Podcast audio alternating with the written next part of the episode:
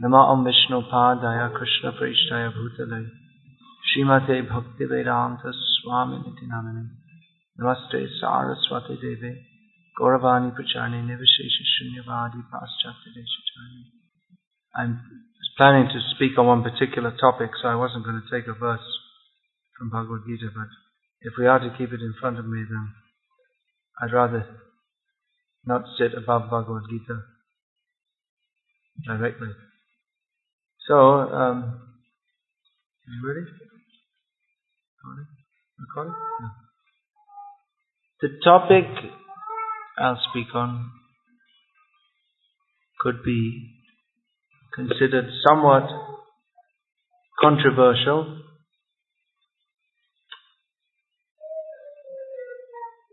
There's always controversy in the world, especially in, it seems, in the religious field even more. Why that should be so, people take, people take religion very seriously. It's, it's considered sacred. Sacred means that uh, we put great faith and trust in that which is sacred. Sometimes atheists say, well, religion is the cause of so many wars. It may be religion uh, over issues which are related to religion, people tend to have very strong feelings.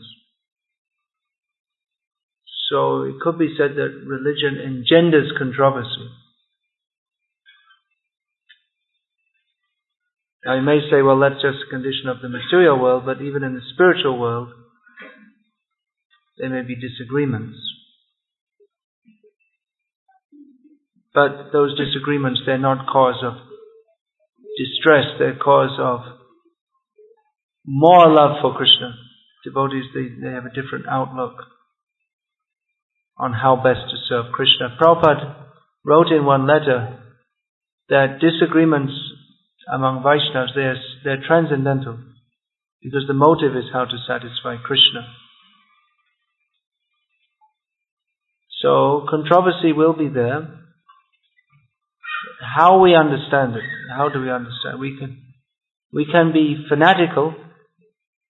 I'm often accused of that, of being fanatical. Um, fanatical means to approach a topic in a in a manner in which one considers that I must be right because I'm right. There's no real reasoning in it. There's no philosophical understanding. That is that is fanaticism. That is dangerous. That is fanaticism that nowadays again people are afraid of fundamental religionism. This fundamental means that people without considering that there may be a broader vision to the universe than that which they themselves possess, they presume that everyone else is wrong and if anyone doesn't agree with me then you should uh, kill them or suppress them. This is fanaticism. Nowadays in the Western world, people are feeling more and more afraid of fundamental Islam. They're afraid of this fanatical religion. I was brought up in a fanatical religion, Christianity. At least the way I was taught is that if you don't believe in Jesus, you burn in hell forever. That's fanaticism. In what we broadly call Hinduism, although we're not fully happy with that term, but we can use it in a general sense um, it's understood that also Krishna says that uh, Mamavatmanuvartante Manusha Pata Sarvashaha. That every Prabhupada translates this as every every person is on is on the path related with me. Not exactly like that. So we understand that people are on different levels. It's not that only you have to be a Hindu, otherwise you're totally condemned. So that's not fanaticism. That is a, that is a more philosophical and realistic outlook. That question I had myself. When I was a child, I was brought up in Christian religion, and I thought that, well, I came to know more about the, the world beyond the tiny little, the, the religious world beyond the tiny little spectrum I'd been taught about. I, then I realized that in other religions they talk about God also. And there's great saints in various traditions, so it would seem that some, maybe some Muslims or some Hindus or whatever, they are more saintly and more godly than some Christians. So why should it be that, that only Christians go to God? And it basically, what they're saying has so many similarities. So anyway, I was talking about, uh, I got a little digressed there. I was going to say I was going to talk about a controversial subject. So this is bringing it much closer. Now I'm speaking in a very general way. But when we, when we talk about a particular controversy, then people may start to feel angry or upset or confused or whatever. So the particular controversial issue, I mean, it hasn't been a very great controversy, but I heard that uh, when I was here last time, and, and I think maybe the time before, maybe on two visits, that on both occasions I spoke something about how devotees, they shouldn't, we don't generally speak on intimate leelas of Radha and Krishna. That should be restricted to a very select audience. It's not for public consumption or even among those of, uh, even among devotees in, in general. We find that Chaitanya Mahaprabhu only discuss such subject matters with as is described in the Chaitanya Charitamrita, Shardai Tin, three and a half devotees. It isn't exactly explained why three and a half, but it's, it's said that the three and a half were Ramananda Rai, actually in order we should say Swarup Damodar, Ramananda Rai and Shiki Mahiti, and the half was Shiki Mahiti's sister Madhavi Devi. So why half? Probably because she was a lady, less association would be there. Exactly how there's no there's very little mention of Madhavi Devi or even Shiki Mahiti in Chaitanya Charitamrita, although there's plenty of mention about Ramananda Rai and Damodar. So Chaitanya Mahaprabhu was very conservative in this matter, and I was pointing that out, and apparently I pointed that out on two visits, and apparently this was construed by some disciples of B.B. Govinda Maharaj, among uh, of whom I can see at least one here, and maybe more others that I don't recognize, that I was making a, uh, an indirect or maybe not very indirect attack on Maharaj, Govinda Maharaj, because he quite often speaks on intimate topics of Radha and Krishna's Leelas while he's here in Dubai. So that's, that's controversial. Although actually, I didn't know so much about that until after I'd made that comment because I often make such comments because I'm preaching in India where it's a very common thing that uh, Katakas, professional speakers, they come and speak on various high, we can say high pastimes of, of Krishna uh, among unqualified audiences. So this is one part of our preaching to uh, establish that what should be the subject matter of discussion. So it, it I often say such things in lectures, and having said so here, it certainly wasn't meant as a direct attack on Govinda Maharaj. If I had a personal issue with him on that. I'd speak with him about that, but I understand that some of my godbrothers have done. Anyway, it's not, it's not, I don't publicly attack my godbrothers on any issue. I, I, if I have a difference of opinion, which I do have a difference of opinion with many of my godbrothers on many issues, but if I feel strongly enough about it, I'll speak to them about it rather than speaking to everyone else about it. That's a better way to do it. But anyway, um, it did become seems somewhat of a controversial issue. I don't think a very such a very big one. I mean, I don't find I wasn't pelted with tomatoes when I landed here. So,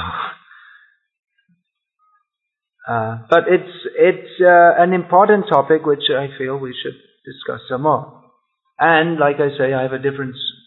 What could be termed a difference of opinion with many of my god brothers on many issues, which may surprise you, because after all, we're all supposed to be representing Srila Prabhupada and our previous acharyas.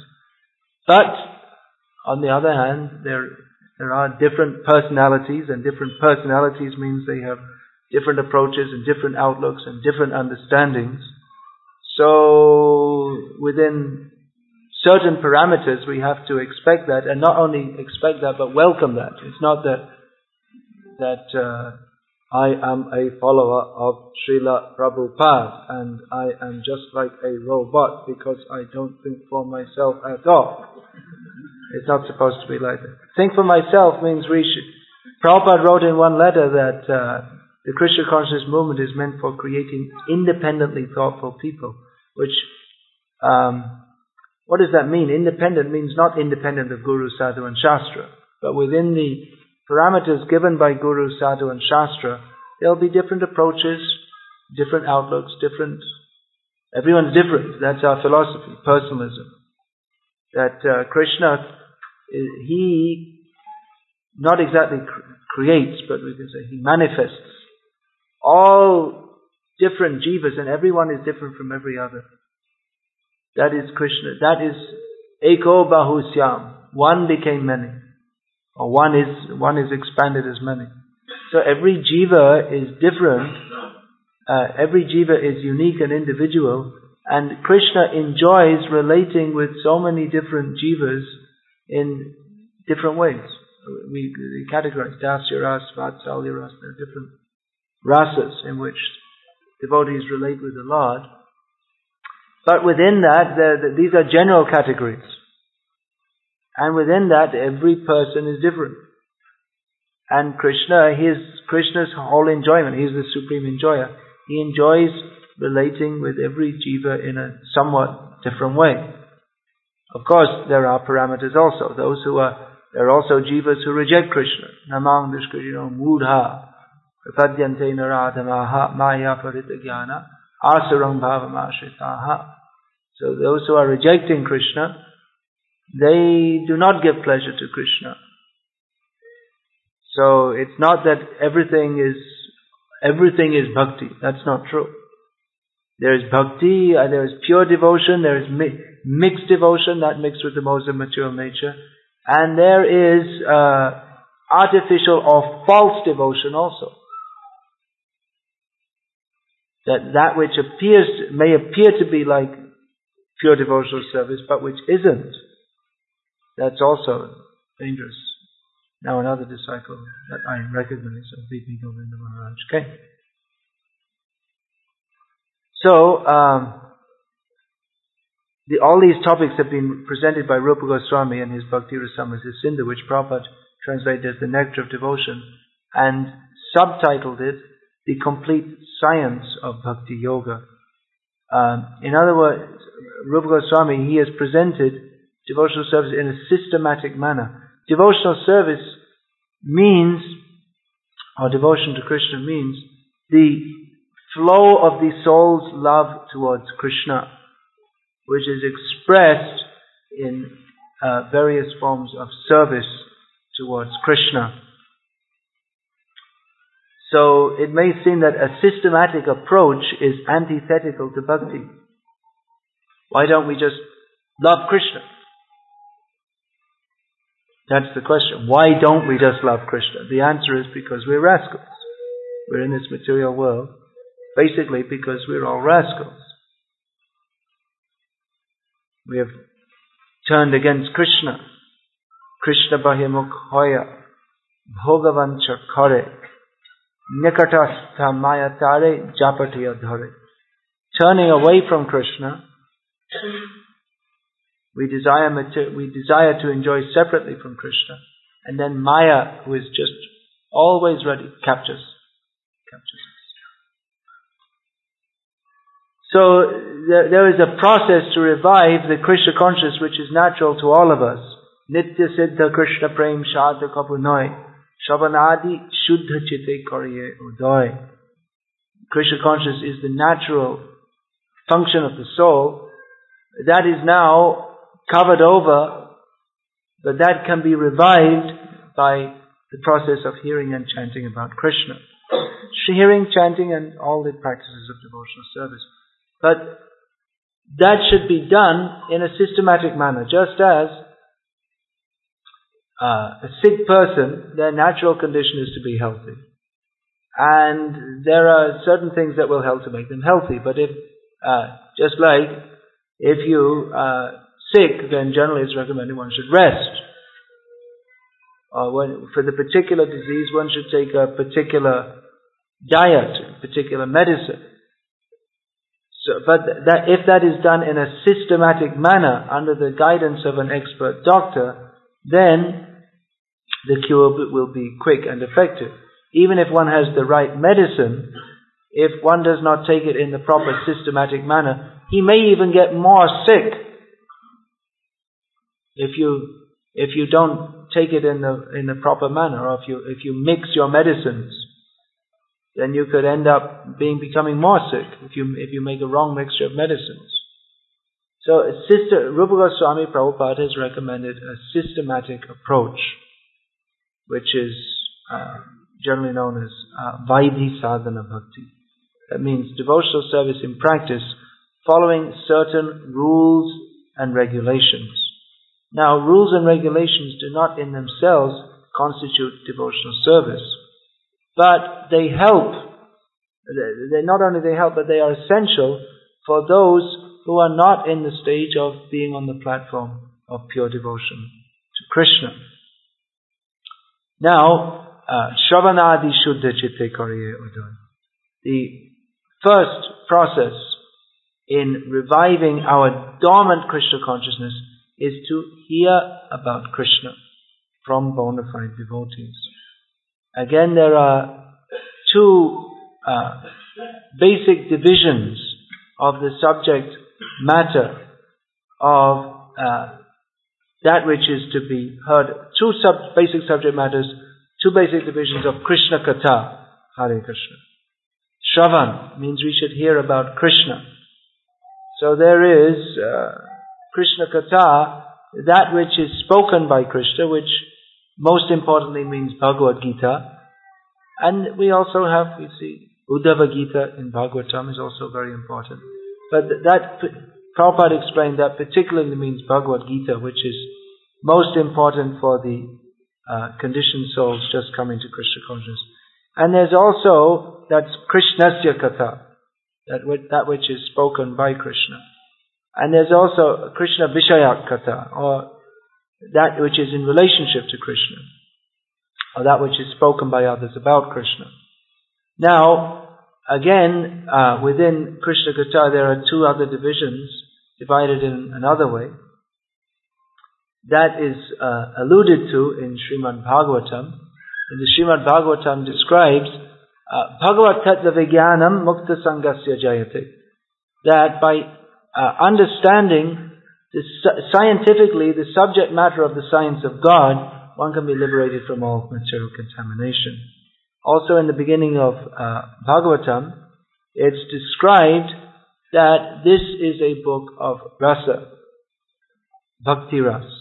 Pibata Bhagavatam Rasamalayam Mahoraho Rasika Bhuvi Bhavukaha.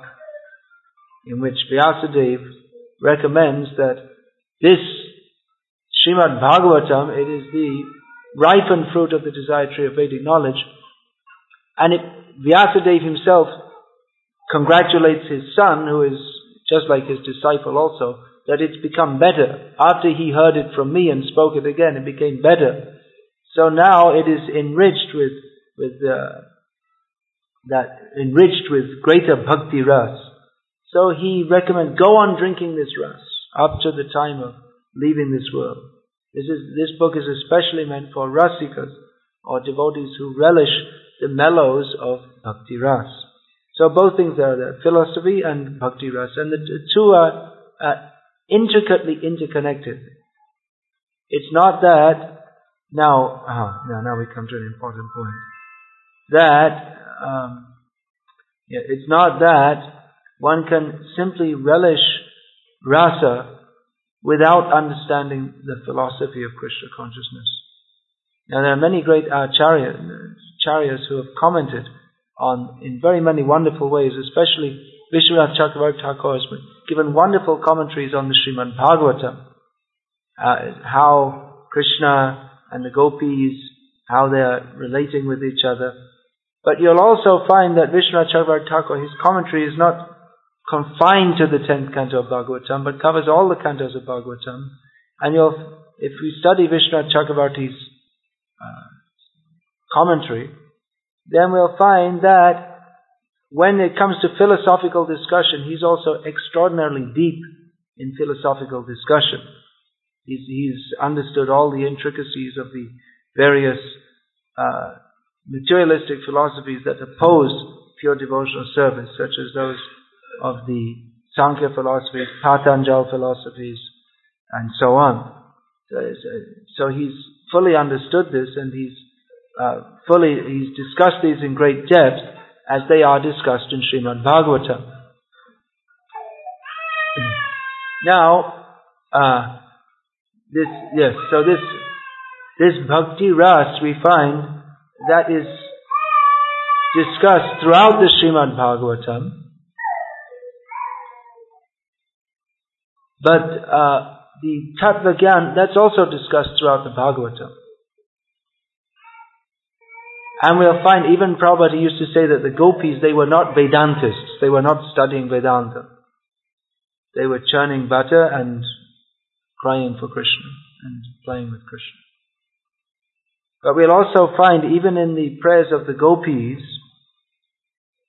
that it appears that they're also not devoid of knowledge of Krishna's glories. Nakhalu Gopika Nandano Bhavan Akala Dehinam Antaratma Drik. They state that you are not simply, the gopis speak about Krishna, that you are not simply the son of Mother Yashoda, but you are also the super soul indwelling in everyone's heart. So this uh, Srimad Bhagavatam gives us knowledge of Krishna's glories, his greatness, his ontological position as the supreme personality of Godhead who is to be surrendered to. And it also gives us knowledge of what is the, what is the condition of surrender to Krishna. It's not simply one of being a, a uh, subordinate slave, but it is a matter of loving exchange. As Chaitanya Mahaprabhu, uh, Prabhupada explained that Chaitanya Mahaprabhu's teachings begin where the teachings of Bhagavad Gita leave off. Krishna says, surrender to me. But we find that when Ramananda Roy was, when Chaitanya Mahaprabhu was asking Swarup Damodar, sorry, Ramananda Roy, about sadhya sadhana tattva, what is the goal of life and how to attain it? Then Ramananda Roy was giving various uh, uh, propositions. And Chaitanya Mahaprabhu rejected. Eho Bhajya, Age Kahoha. This is external. Speak some more. Even Ramananda Roy was only speaking from Shastra. But Chaitanya Mahaprabhu is indicating that much of what is in Shastra is only preliminary. It is meant to lead us to the ultimate goal of life, but it does not in uh, and of itself constitute the ultimate goal of life.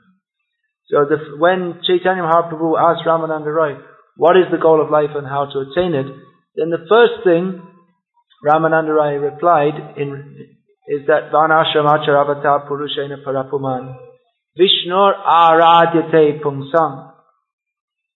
Hmm. What is it? Vishnur Aradyate Pungsam Nanyat Tattosha Karanam. He replied that, Ramananda Rai replied, quoting from the Vishnu Purana, authorized scripture, that uh, everyone should follow the Varnashram system and in this way worship the Supreme Lord. There is no other way to satisfy the Lord than this.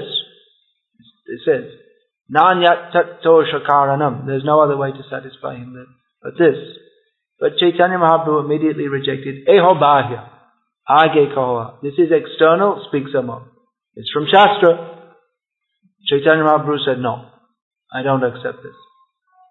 So how is this to be understood? Because Chaitanya Mahaprabhu, he wanted to uh, hear and understand. He was pushing Ramananda Roy to come to the point of explaining what is the actual essence of life. What is the what is it that Shastra is aiming at, teaching us? So here said that Varnashram, that is, everyone should worship him. There's no way to satisfy the Lord but this. Then why did Chaitanya Mahaprabhu reject? This requires very careful understanding. This means that uh, we, we have to understand there are various prescriptions in Shastra for various people on different levels. That's why you'll find in Shastra also that you can kill animals and eat them, following a prescribed system. That's also in Shastra. But that's meant for people on a certain level of consciousness. Varnashram, that is the beginning, that is the first thing given by Ramananda Rai. That is the beginning of uh, religious life, of, of, of advanced religious life. So that is essential for people who are on that level. But that is meant to lead one to a higher level. Varnashram in, in and of itself cannot be all in all because it is an arrangement for the material world. Now sometimes people quote this and say, well, you see, there's no need of following any material duties. But our Acharya, on, on the strength of this statement of Chaitanya Mahaprabhu, this doesn't mean that everyone should give up one's material duties. It's external if you're on the platform of Chaitanya Mahaprabhu. Prabhupada explained like this. But for those of us who require to be materially regulated, then Varnashram is the best system. Anyway, uh, Ramananda he went through various suggestions to Chaitanya Mahaprabhu. And one of his suggestions of what the goal of life is and how to attain it was Sarvadhaman sharanam sarvapapebhyo moksha yishami masruchaha. Surrender to me, Krishna says. This is his final teaching in Bhagavad Gita. Surrender to me, only giving up all other dharmas. I will protect you. Do not fear. I'll protect you from all simple reactions, do not fear. And Chaitanya Mahaprabhu said, as he had said previously to all other propositions, Eho age kaha. This is external, speak some. So this may seem very surprising because this is Krishna's final uh, Shinume paramang vachaha. Krishna says prior to, prior to saying this, that now I'm going to speak to you my topmost instruction, which is surrender to me fully. Now, Prabhupada explained that love beyond love develops after surrender. So surrender is a precondition to love. The actual goal of life is not simply to surrender to Krishna, but to love Him. So, the goal of life is to love Krishna, and that can be inculcated by the process of regulated devotional service in which hearing about Krishna is essential. Hearing, uh, should hear Srimad Bhagavatam, Bhagavad Gita. We should hear the pastimes of Krishna. But there is also a matter of eligibility. Just like some people, due to their level of consciousness, they are eligible only for performing varnashram duties without a very developed sense of understanding Krishna. Others uh, worship Krishna according to the process of sadhana bhakti. And others who are on a very high elevated state, they can appreciate the intimate pastimes of Krishna. And it was particularly for this purpose that Chaitanya Mahaprabhu came to this world. Anarpita chiring chirat karunyavatina kalo samapiyatam unatajvala rasasra bhakti shriyam haripurata sundra juti kadamba sandipita sada hridya kandare spuratu va shachinandana. May that, Rupa Goswami Prabhupada says that may that son of Sachi, Chaitanya Mahaprabhu, May He be manifested within your heart. He has appeared in this age of Kali to offer which no previous incarnation ever offered before, the glorious, resplendent mellows of devotion to himself. He is Krishna. So Chaitanya Mahaprabhu came especially to give, to reveal that which had not been revealed. Srimad Bhagavatam states the pastimes of Krishna, but what is the secret?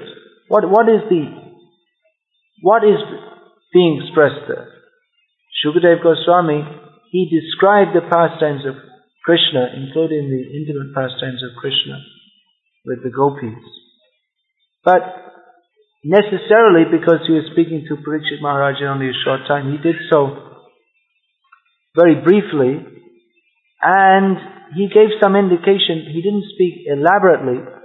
There may be various reasons for that. One reason being that he was speaking to uh, a wide audience. That means, along with Parikshit Maharaj, there were many rishis, yogis who are not actually devotees. Parikshit Maharaj could understand the essence of what he was speaking. But the elaborations on these, he spoke on intimate pastimes of Krishna and the gopis. But that, those topics have been elaborated upon by subsequent acharyas, especially those in the line of Chaitanya Mahaprabhu. So, uh, that is given in Srimad Bhagavatam. Of course, this comes in the tenth canto, and previous to this, there are nine other cantos which describes the which describe the various incarnations of the Lord and various philosophical topics by which the uh, Supreme Personality of Godhead is to be understood as the Supreme Personality of Godhead.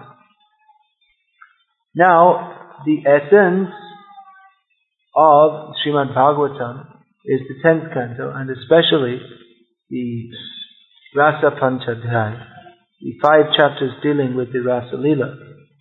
And there are other chapters also dealing with uh, Krishna's pastimes, with the gopis. And traditionally, if we, if we see the history of Gauriya Vaishnavism, then most of the, Uh, or many of, many of the writings, if we find Bengali, Padavali, Kirtan, most of them have been on the subject of Radha and Krishna the separation, pastimes between Krishna and the gopis. That is the main, that is the essence of what Chaitanya Mahaprabhu came to teach.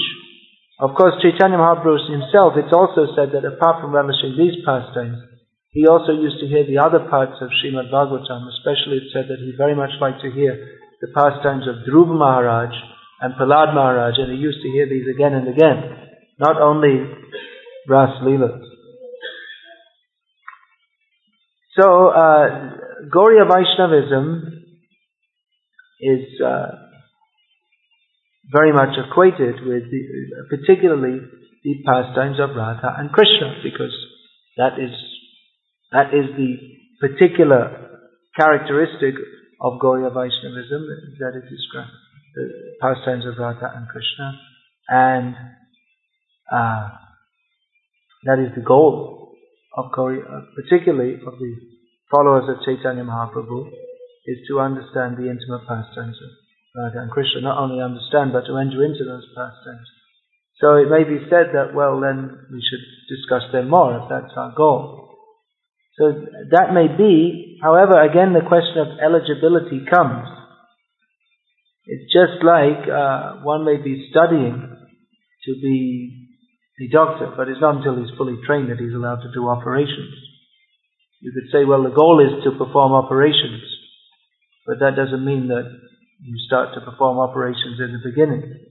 You have to learn step by step all the different things. Uh, if you don't learn step by step, if, if just at the beginning they say, well, today uh, we have the trainee doctors, their first day, and today we're going to show you how to do operations. It doesn't work like that. You have to learn all the, there's so many background things to be understood. Otherwise, if you see an, an expert doctor perform an operation, it may seem, well, it's very easy, but, but, uh, first of all, he has to, there, there's so much background knowledge he's got. First of all, whether you should perform an operation or not. there's a whole science of diagnosis. First of all, you have to see if the patient should be operated on at all. Sometimes operations they're performing are not at all necessary. It may be harmful to perform it. So it requires so much uh, training and background knowledge before one is allowed to practice as a doctor because even though the goal is to practice as a doctor, if one does so in an, in an, in an inexperienced stage, then uh, he is liable to cause more harm than good. He's supposed to be doing good to others, but he may, even with good intentions, and he may say, well, the actual goal is to, you know, to perform oper- operations if you're going to become a surgeon. Then, uh, but at the same time, you have to understand you just can't rush into being a surgeon. You have to take it step by step and be trained. So in the same way, uh, our, especially our recent acharyas, I'm particularly saying, referring to Bhaktisiddhanta Saraswati Thakur and our own Srila Prabhupada, they have been very cautious in this matter of speaking Lila Katha. And actually, as I said, even Chaitanya Mahaprabhu himself, he was very cautious in this matter. He would, on, he would only discuss these matters very intimately with three and a half devotees. Now, traditional Gauriya Vaishnavism, that gave so much stress to this intimate Leela Kathas. But what had happened was in the course of time, due to stressing only on this side and not giving guidance, gurus in the tradition in the years, in the generations following after Chaitanya Mahaprabhu. They would only, they would tend to stress only on Lila Kathas, but not on understanding basic philosophy or even basic moral principles. And as a result, of course there may be so many other factors, but as a result, the, the very condition of Gauriya Vaishnavism had become actually extremely contaminated because the, the tendency to misunderstand is very strong. I, I recently, just in the last few days, had a couple of examples of this in my own personal life. How people tend to misunderstand, and then misunderstandings get propagated.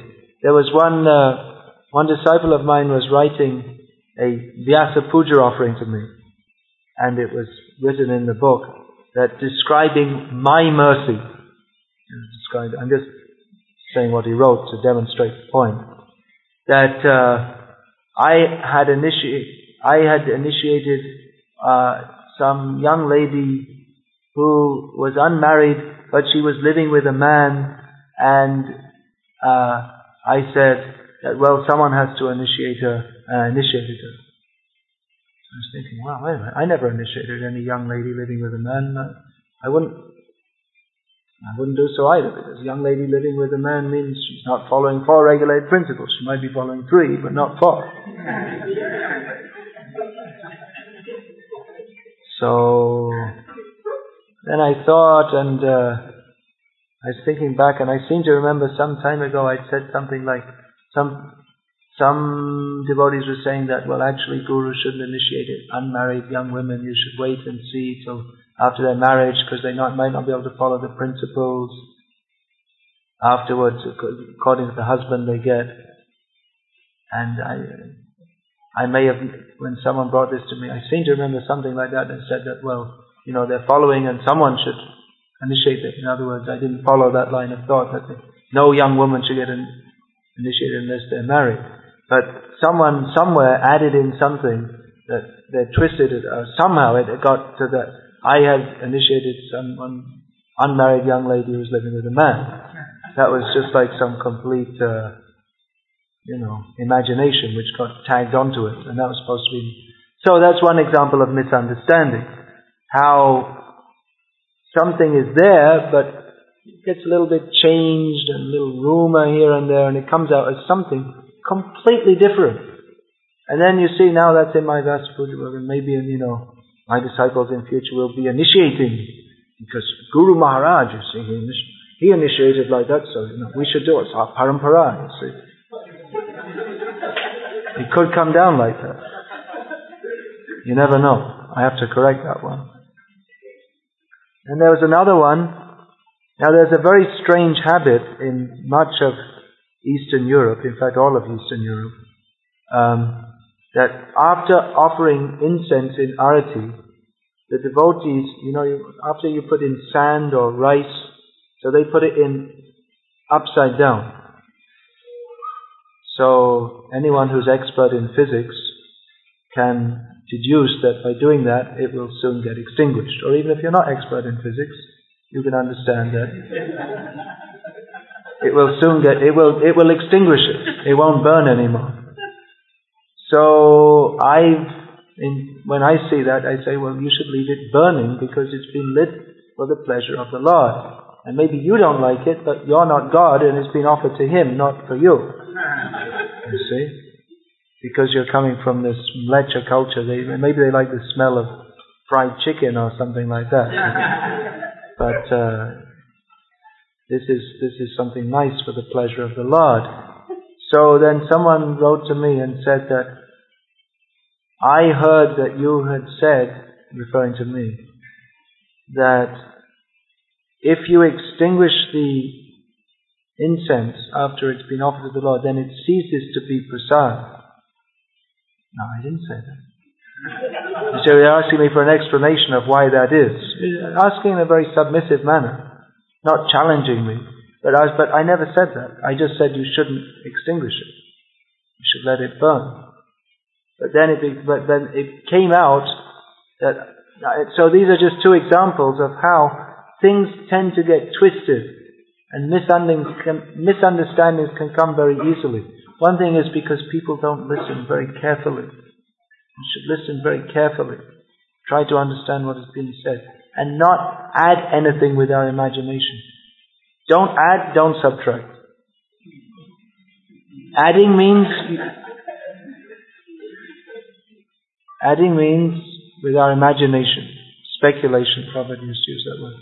Subtract means that we don't listen carefully and we miss some point. Maybe when we miss some point, then we add in some point of our own to make it up. But that's not the process. We should hear very carefully, try to understand. So, within the, getting back to the history of Gaudiya Vaishnavism, many misunderstandings had arisen. Now, this appears to be because mostly the gurus, they were only speaking on Lila Kathas, but not giving basic instruction in Bhagavad Gita, basic instruction in proper philosophical understanding. So, without very rigid philosophical understanding, if we hear how Krishna is dancing with the gopis and so on. We may think, well, Krishna is God, he's very sacred, he's very wonderful and all this and that. But without hearing how Krishna is the Supreme Personality of Godhead, our tendency will be to misunderstand that this is something mundane. Or actually, there are so many different misunderstandings about the intimate pastimes of Krishna or people misunderstand their own mundane sentiments towards their wife or whatever to be equal to that of, to be the same as that of Krishna with the gopis. So many, many misunderstandings came out, and I, am I'm very much simplifying it now, but we could, there's many different factors involved. But uh, due to lack of philosophical understanding plus misunderstandings being preached, deviant philosophy being preached, uh, Gaudiya Vaishnavism had descended to the level of some kind of excuse for illicit sex. Yeah, it was a common thing that uh, people, well, Krishna, he was uh, having so many girlfriends and we're followers of Krishna. So we should also have. That was the condition of supposedly Vaishnav society in the middle of the 19th century. So much so that the newly educated, that means educated by the British system, was, that was just coming up, the newly educated intelligentsia of Bengal, plus the uh, mostly the, the community, which was still you have to some extent in South India, the smarta community, and in still they're following their principles, some of them to some extent. And in North India also, but in Bengal, the, the smarta community, it, practically it doesn't exist anymore. The, the, the Bhattacharyas and whatever, they don't follow any principle, they're all eating fish, and none of them are even, many of them are even openly atheistic. But at that time in Bengal, the, the, the Smarta society was very strong also, and they they uh, they abhorred the, the Vaishnavism. Oh, what's simply an excuse for, for sex, simply an excuse for a very low, degraded kind of lifestyle in the name of religion.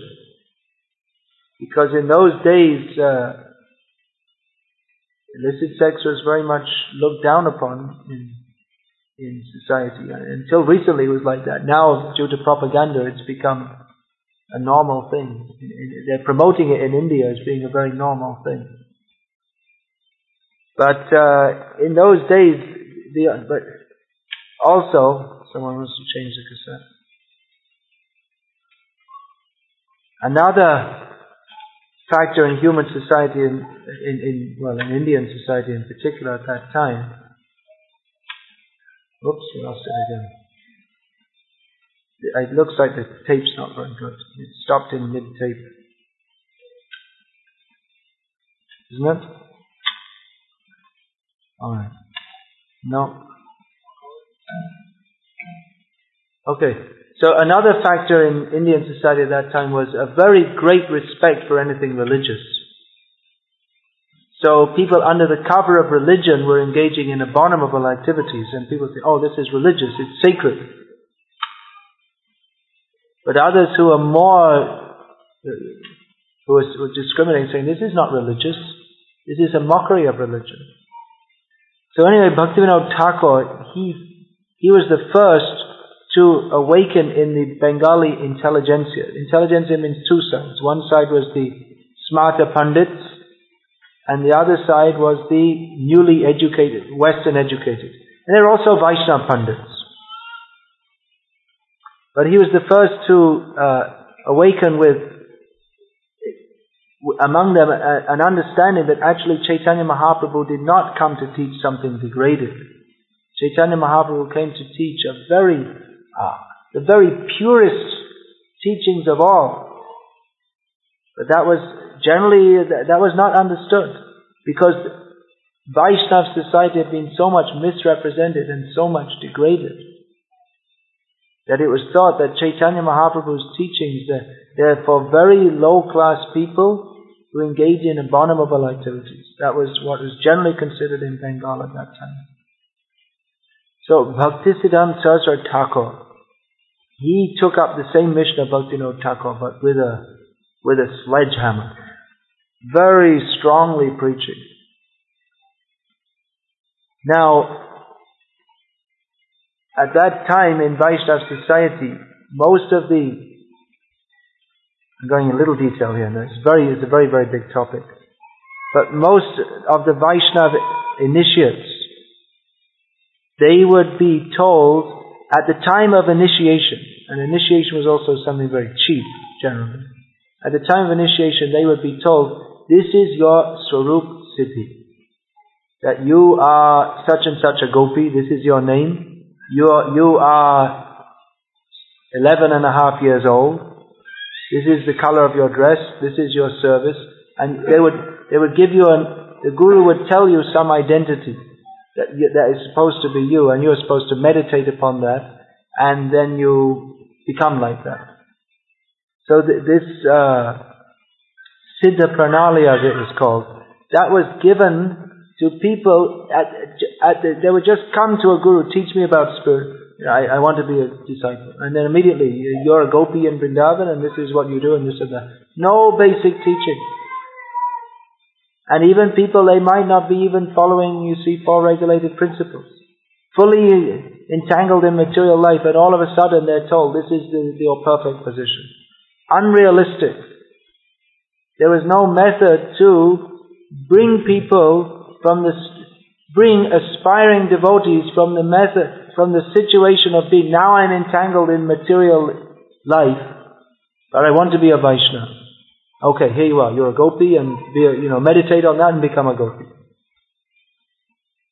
Unrealistic.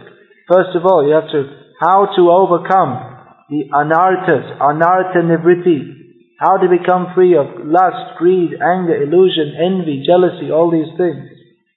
If in the state of being full of Kam, Krodh, Lobh, Moha, Mada, Adi, Abhishta, Shabna, Chere, Kishe, Pabe Radha Krishna, Bhaktivinoda Thakur Unless we give up all these contaminations within the heart, then how can we attain to Radha and Krishna? It is not feasible, it is not realistic. So, Bhaktisiddhanta Saraswati Thakur especially, he rejected outright the, all, the whole system of so-called Vaishnavism which was going on at the time, which was just based on hearing Leela Kathas and imagining oneself to be on the topmost level of spiritual realization without any, without any understanding of basic Vaishnava philosophy and without even stressing the need to follow basic sadachar, moral principles, vegetarianism, not smoking, and things like this. So Bhaktisiddhanta Saraswati Thakur, he actually sometimes with again with a select group of disciples, he would he would allude to some what we could call some higher pastimes. But he and he said once when he was at Radha Kund, he said that those who have been chanting Hare Krishna for for 12, I think 12 years or more, 20 years, they should now, they shouldn't always remain within this, the lowest stage. They should come up and try to understand these leelas. But at the same time, that, that is not meant for speaking to newcomers or persons who are not trained in Vaishnava philosophy. Not only not trained, but there should be also uh, some actual level of advancement if one is entangled in uh, material attachments, then it's not possible to realize, even by even if you hear, it's not simply by hearing that one can realize and understand these very high topics. Uh, rather, the tendency will be to misunderstand. Therefore, our, our, our recent acharyas, Bhaktisiddhanta Saraswati Thakur, Bhaktivedanta Swami Prabhupada, they have uh, their presentation to the public, to individuals, and to their disciples has uh, their lectures have always been very on a very philosophical basis. To under, to inculcate a, a philosophical understanding of Krishna consciousness on which strong, very strong platform, very firm platform, one can actually advance and come to, when one is beyond the platform of anartha, of being on the, on the platform of material contaminations, then one can actually enter into and relish the pastimes of Krishna. But if one tries to understand that without becoming properly purified, then there is danger to his spiritual life. The tendency will be to misunderstand. Or one may think that, oh yes, I'm on a, such an advanced platform, I can understand these things without having gone through all the stages. So that is, uh, that is likely to lead one to, uh, just like I was saying, these kathakas, so many, they, they come and they speak all lila kathas. And people imagine that I am on a very high level. But actually they haven't done the hard work that one has to work hard to clean the impurities out of one's heart. One has to go through the, the stage of purification. It's not simply by imagination that I imagine now I'm relishing the leelas. Now, it could be said that, well, we have to know what our goal is and we should hear about that. That's also there. But uh, there has to be uh, a balance And our recent acharyas especially have put the balance very strongly on the side of uh, what we could call a conservative approach or philosophical approach. So we should know what is the goal. The goal is to dance with Krishna. But not, dance with Krishna that is possible when we become fully purified from all material contaminations. So yes, we should hear. Just, uh, it's like Prabhupada some once he took disciples around Vrindavan, showed them various holy places, narrated various pastimes there. So it's not that all discussions of the pastimes of Krishna should be stopped.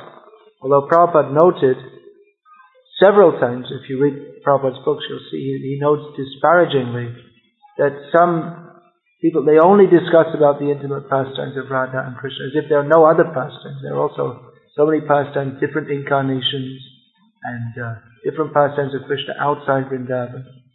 So these are also to be discussed.